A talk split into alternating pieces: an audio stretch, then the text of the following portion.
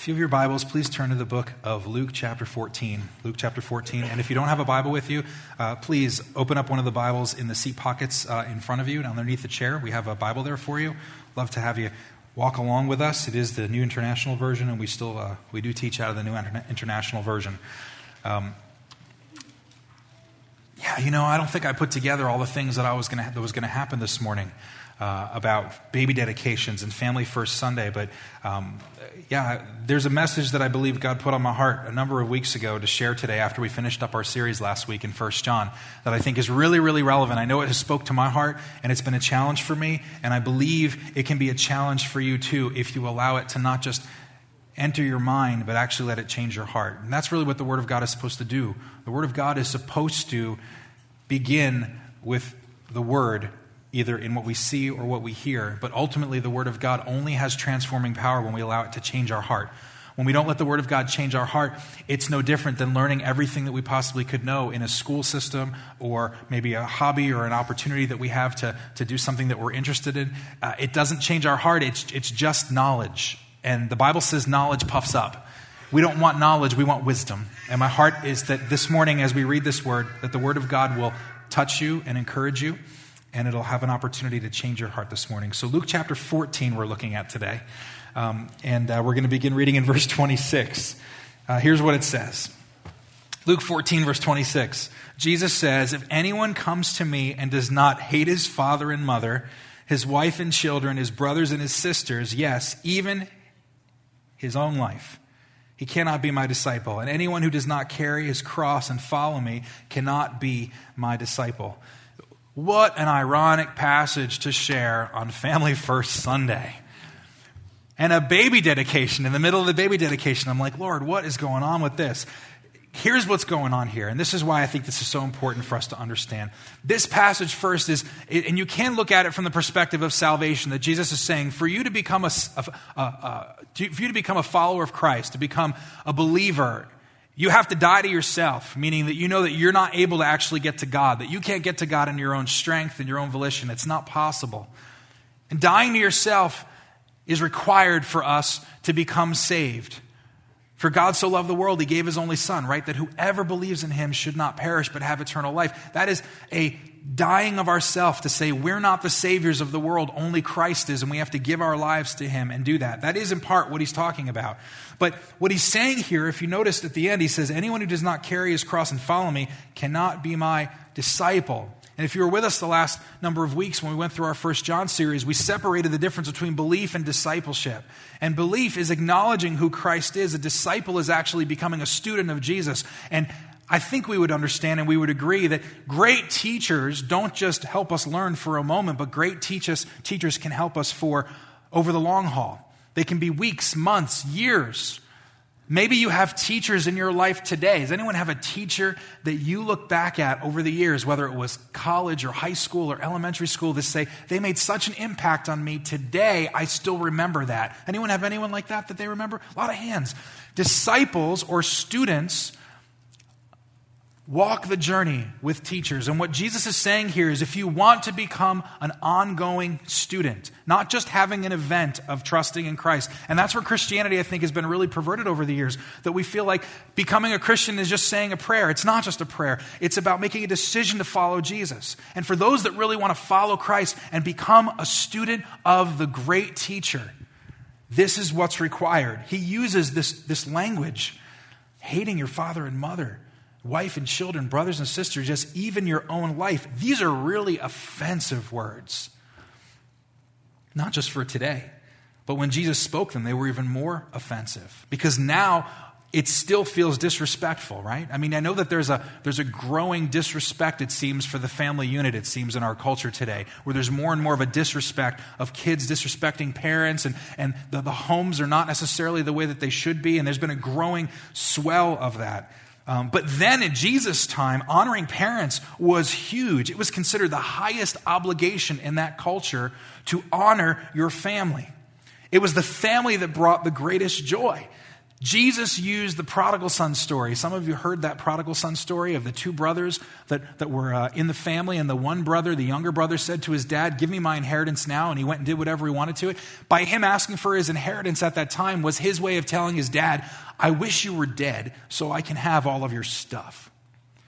And he used that illustration in this context because that would be unheard of in that culture, and it would be so highly offensive. So, what is Jesus talking about here? That he would say, if you want to be my disciple, you need to hate your family. Certainly, he's not talking about abandoning our family. No, not at all. We know that the Bible shows us over and over again that he loves the family. You know, God created the family. Poor Adam was all by himself in the garden. That's sad. And then he saw Eve, and everything changed. You know, I mean, all the, the, the, jokes I've heard with, you know, people say years ago, I mean, like this guy all by himself sees this lady all of a sudden, and what did he say, right? Whoa, man, right? You've heard that before. I will call you woman for you came out of, uh, whatever. He was like, whoa, man, right? That's what people say. He created the family, and what was God's command to them? Be fruitful and what? Multiply. What was he saying? Go make a family. I created you for family. And then you look at the history of Scripture and you see, and the law shows the importance of the family. The family has a responsibility to care for itself and each other. God speaks of guidelines of how the family is supposed to function, the healthy ways, and then when there's dysfunction, how you deal with that. Because God wanted the family to be unified. He talked about how it's important to honor each other. And as we have children, that is a blessing. You know, the Bible says it's a blessing to have children uses an illustration in the scriptures of arrows and a quiver and talks about the blessing that there comes from that. To have many, many children. Children were a blessing in scripture. Just the story of the baby dedication earlier with Hannah and, and uh, Samuel and how she wanted a child so much. Why? Because a child was considered a blessing. And to be barren without children in that time, especially, was considered a curse. God loved the family. He said that when the nation would bless, would, would walk in obedience to him, that he would bless them not for a generation or two, but for thousands of generations. The promise in the, God, in the, in the book of Genesis to Abraham, the blessing that he was giving to Abraham, who became the father of the entire nation of Israel, was a blessing of family, a blessing of children. And that's what he said. He said, Your descendants will be more numerous than the stars. So, what is Jesus talking about when he's saying, If you really want to be my student, you need to hate everybody around you. What is he saying with that? Well, the version in Matthew 10 gives us a little more clarity of what it means, beginning in verse 37. I want to show you this. Anyone, Jesus says, who loves his father or mother more than me is not worthy of me. Anyone who loves his son or daughter more than me is not worthy of me. And anyone who does not take his cross and follow me is not worthy of me. Whoever finds his life will lose it, and whoever loses his life for my sake will find it. What's going on here? He's talking about not hating, but he's talking about loving less than. And what he's saying is if you love all of these other things more than you love me, you can't be my follower. Because God didn't create us so that we have our lives and then God gets added on. He created us so that the center of our being is to be known by God, to be loved by God, and to love God in return. That's how He created you and I. So, what he's saying here is to truly be a follower of me, and it doesn't, it's not an event, it's a process, it's a journey. To truly be my follower each and every day, you have to choose to value me more than everything else around you. Does that feel a little bit better than hating the people that you live with? Because that's not what he means. He means value.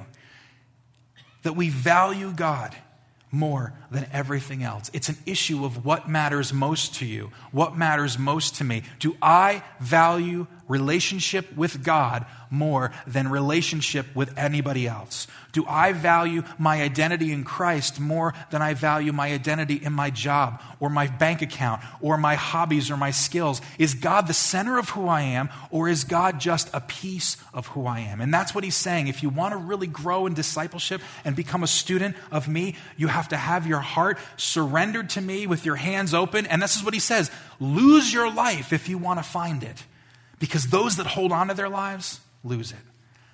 Our hands have to be open so that God can change us however He chooses to, to allow us to experience change and transformation. He has to allow us, we have to allow Him to do whatever He wants us to do. What I'm trying to say in all this is becoming more like Jesus means choosing to value Him above everything else. We need to become like Jesus because He's called us to become like Him. When we put our faith in Christ, it's not just to save us when we die so that here on this side of eternity, he can say, Today you look like Paul, but tomorrow I want you to look like me. More like me tomorrow than you do today. And next week and next year and next whatever, I want you to look more and more like my son than you look like him today. And that's the mark of Christianity and genuine, authentic change. People wonder sometimes, how do I know that I'm really a follower of Christ? How do I know? And, and just the question itself doesn't come from God because that's a lie and a question that the enemy puts in our hearts. He's a doubter right from the beginning when he told Eve, he asked Eve, Did God really say? How do you know that you're really a follower of Christ? The Bible says in Romans very clearly that our spirit gives testimony with his spirit that we belong to him. Number one, we know in our hearts. Number two, our fruit should be looking more and more like Jesus. If you've given your heart to Christ and you've allowed Him to start to change you, and if I've allowed Him to start to change me, I need to look more like Jesus down the road than I look like Him today. And if I look like the same old, everything's never changed a year from now, five years from now, and nothing looks different in my priorities, and my fruit is exactly the same, I really question the authenticity of someone's decision to follow Christ. Because he didn't save us, he didn't die on the cross so that we could just be with him for eternity. And eternal life, if you remember from last week, doesn't begin when we die. Eternal life begins today. As we trust in Him, He transforms us and makes us more like Him. Becoming more like Jesus means choosing to value Him above everything else. So today we're talking about choosing. We're talking about a choice. Do you know what is a choice each and every day for you to walk in relationship with God? It doesn't mean your salvation's in question, but I mean to be a better student and a disciple of Christ. It is a choice, just like Adam and Eve chose to disobey God, or Joshua told Israel to choose who they would serve. Just like God challenges us each day to love deeply, to forgive consistently, to obey Him, we have to choose to value Him the most. Not just choosing, but we have to choose wisely because true wisdom is recognizing that God is who He is. We don't just make good choices, we need to make godly choices. So, I want to talk about choosing wisely for a little bit this morning, and I want to share three things about choosing wisely. But before I do that, I want to just show this. Choosing wisely means this it means we have to ask ourselves the question what is God's will or desire in this situation? What is a wise choice versus a good choice? A wise choice is saying, what would God want in this situation? Because there are lots of things that we could choose that may be good, but they may not be God's best. And for us to become a follower of Christ and to continue to be discipled by Jesus, our choices need to be in line with what He wants for that situation and what He wants in that path that we're walking on. And they're not necessarily the same thing. And I'll explain that in a little bit. Three things about choosing wisely I want to mention briefly this morning. The first is this it's a daily choice. It's a daily choice. What do I mean by it's a daily choice? I mean, Jesus gives example and Paul gives example over and over again that each day we need to make a choice to say, who's going to be in control of my life today? See, I can believe with all of my heart that Jesus died on the cross and rose again so that I can be in relationship with him. And the Bible says I am saved because of that faith that I put in Christ. But I can also get up tomorrow and I can say, today I want to live for me. Today, I want my priorities to be my priorities. And tomorrow, I want my priorities to be my priorities.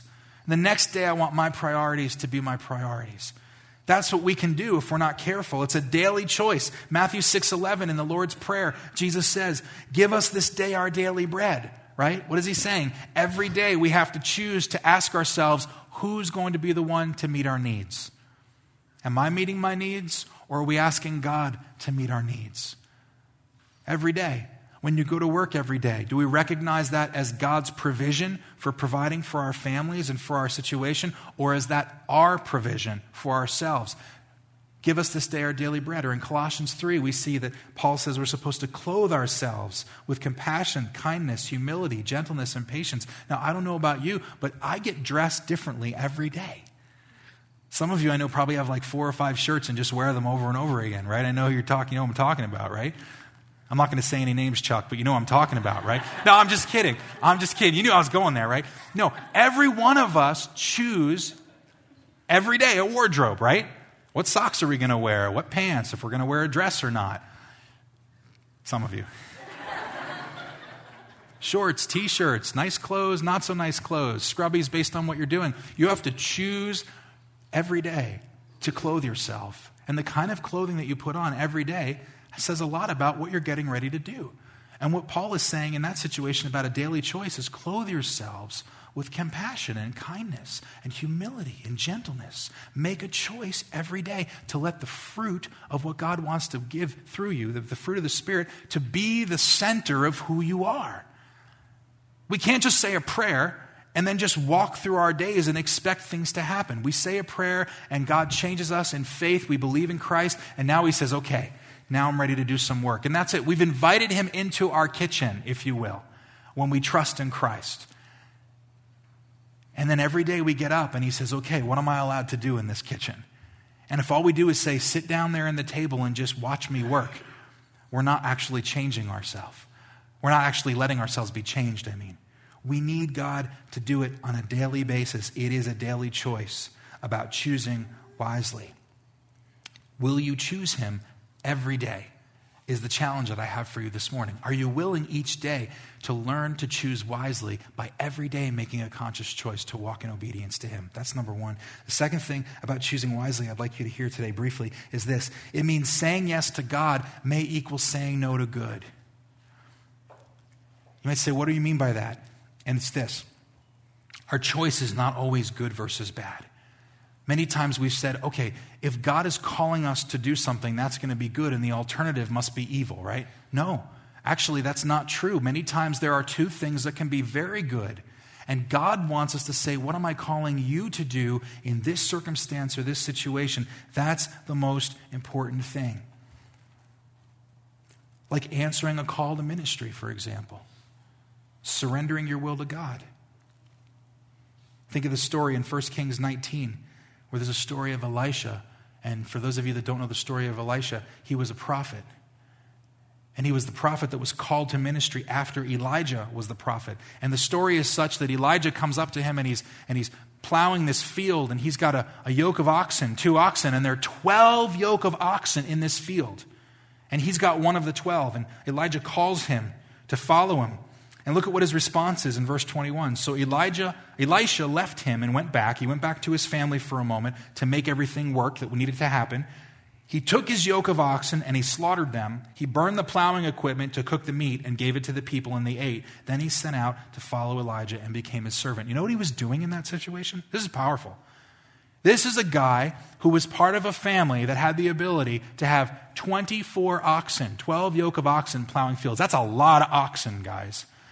A lot. This dude was wealthy. And he came from a wealthy home with a wealthy family. And when Elijah called him to follow him, he said, Let me go back and talk to my parents or my, my family first about it. Why? Not because he was asking for permission, but he was saying, Okay, this is what I need to do. And he loved his family respectfully to go back to his family. And what was he saying in this situation? We don't know exactly what he said to his parents or his dad, but what we know that the outcome was that he took the work, the career that God gave him as a farmer, and he burned it. And he said, This part of my life is no longer and it's dead. And he took something that was good, providing for your family as a farmer in a wealthy situation. He took something that was good, right? We wouldn't say that was sinful. And he said, I'm going to let this die so that I can pursue what God is calling me to do. You see, sometimes we need to say no to good things so that we can say yes to God. The same situation happens in the New Testament with James and John. They were brothers, and we see when Jesus called them into ministry in Matthew 4:22, they were on the boat working on nets with their dad. And when Jesus looked to them and he said, Come and follow me, he says he called them in verse 22. And what does it say? Immediately they left their boat, and look at that, and their father, and followed him. What were they doing? They weren't saying, I'm through with you, Dad. I don't want a relationship with my father anymore. What were they saying? I'm giving up this career and this life that I know, which is not bad, but I'm choosing to let it die so that I can pursue the things of God. Sometimes we need to say no to good things so that we can say yes to God things. let's just practically put this in front of us where we are today. And they're not here this week, so I can talk about them without them being embarrassed. Many of you know Kevin and Diane Oberholzer, and you know their four children.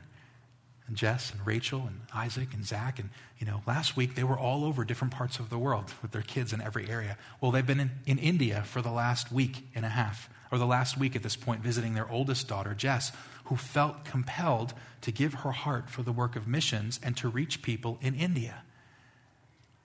And can I tell you, just walking through that process with them and listening to the decisions that they've had to make over the years, there, there, are two things that come to mind as I look at that. One, if you've never been to the area of India that Jess is living in, and I've never been there, I've only seen pictures and heard about it and talking with her, um, I would be willing to bet that most of us wouldn't be willing to live in those kind of conditions. But something happened in the decision making process for her to choose wisely. And you know what wisdom was in this situation? Wisdom was recognizing that she had to put her hands open to say, God, for the sake of your kingdom, if you want to transfer me and relocate me from Lansdale, Pennsylvania to Varanasi, India, I will live there for the sake of your, of your purpose and I'll live there. And it was, has not been an easy journey for the last few years. I will live there. And I told them before they left, and I said, You know what's beautiful about that? Jesus shines on her. And God shines on her because her feet are beautiful, the Bible says in Romans. How beautiful are the feet of those who bring good news, right? How beautiful are the feet because they're willing to abandon the things of the world to go and to do the things for the kingdom of God. And in their example and in her world, this is not a formula, but for her, she recognized God was saying, you need to walk away from this world because I have something for you on the other side of the world that I need you to do. And she was willing to keep her hands open and do it. You know what was beautiful about this, too? Moms, dads? Their hands were also open. Because how many times do we as parents want to keep our kids close to us? I just, and we have these visions of grandeur that we want to have the big house or we want to have the property where everybody can live together on the same property and, and it's a wonderful thing and my grandbabies are going to be next to me and my children and my grandchildren and my great grandchildren and we have this whole plan of what it needs to look like because we know best. Can I tell you? That's not a bad desire. It can be good, but it doesn't mean it's God. In fact, it could almost be a little arrogant sometimes for us to think this is the way it needs to look. You know, I've had family members over the years, I think back, close family members that I remember growing up that were a number of years older than me, that had family members that went to them and said, If you choose to do this thing or this thing that you think that God's calling to do, I'm going to cut off all financial support for you. I've known people that that's happened to in my family and outside my family. And you know, when they're too young to make that decision sometimes themselves and they feel the fear of what it would be like to be alone, sometimes they don't take that step. Can I tell you what a beautiful thing it is for parents to recognize that God loves your kids more than you do? He does, guys. He loves my kids more than I do. So many times I think about it. I'm like, my goodness. I'm like, I thought about it. I talked to my daughter the other day who's in Springfield, and I said, you know, it would it was it's nice to talk to you, but text messaging isn't the same thing as like having a hug or like looking at you face to face. And I go, God, why did you call her to the middle of the country where she could have gone closer for less money? And, and God says, You know, I called her there. Yes, we both know. Our family knows that you called her there. Because a good decision isn't necessarily sinful unless God's calling you to walk in a different place or a different path. Always make sure, and it's so, so important to make sure that you're not saying yes to good and no to the things of God. It looks like many different things for many people. It might be a vision that God's put in your heart that's kingdom based, that doesn't fit the formula of what everyone tells you it should look like the thing that came to my mind this week was I think about guys within our church. I think about Jim Thomas, and some of you know Jim Thomas. I don't think he's here this morning. Uh, but wow, Jim Thomas, if you know that guy, you know, after working in the military for years and retiring from the military, and then working in a telecommunications company for years, and then retiring from a telecommunications company, there's no reason why at that point in Jim's life that he would not be able to retire and yet, God brought him by a building years ago and said, When you retire, that's where I want you to go to work. And he spent the last 10 years of his life working in another business to bring the gospel to the people that needed to hear it. He's the youngest 70 plus dude know, I guy I know. Like, if you know him, you know that he'll run circles around you if you're 50. I'm not kidding. Like, the guy has got serious energy. I don't know where he gets it from. But I'm humbled when I think about that to go, the model that we hear many times. Listen, does God call everyone to do that? No, of course not. He called him to, and he was listening attentively to say, God, what do you want me to do? And he said, Your work is not done. I want you to go work here to be a light to these people. And I remember many times over the years going to have lunch with him, and we would sit at lunch, and we'd be sitting there, and he'd be having his jello, and he'd be in there eating his jello, and he'd look, and he's like, See that guy over there? I go, Yeah. And he goes, I've been sharing Christ with that guy. And I'd say, Okay. And he'd say, See that girl over there? Yeah. And he'd tell me story after story after story of people that he met, people that have come to this church over the years that have given their life to Christ because of an obedience that he had. It's not a bad thing to be retired. Actually, retirement actually isn't biblical. We don't see a definition of retirement. We just see a changing of role after your job ends. It doesn't mean that you can't enjoy things, but God doesn't say, now that you've worked 50 or 60 years of your life, sit back, eat chips, watch TV, and enjoy the rest of the years until I call you home. That's not what He's called any of us to do. He just says your role's going to change. And for Jim, it was going back into the workforce. Are we willing to say yes to God if it means saying no to good things. Can I turn the table another way so you don't hear a misunderstanding of what I'm trying to say? Because I think some people can interpret this as, you know, we're just saying we need to do more for God and we need to work harder. And that's not what I'm saying at all. Maybe what God's calling you to do is to serve your family instead of serving everybody else. Is it good for you to serve other people? It is. And you know what? You get a lot of accolades from doing that because people see on the outside. But you know, can I tell you, it doesn't matter if you're a pastor in a church or a volunteer in a church. If you spend way too much time excessively serving everybody else, somebody pays the price for that. And you know who it's going to be? It's going to be your wife. It's going to be your husband. It's going to be your kids. And in those situations, maybe the good thing is serving other people. And maybe the God thing is spending more time focusing on serving your family. I don't know what the answer is.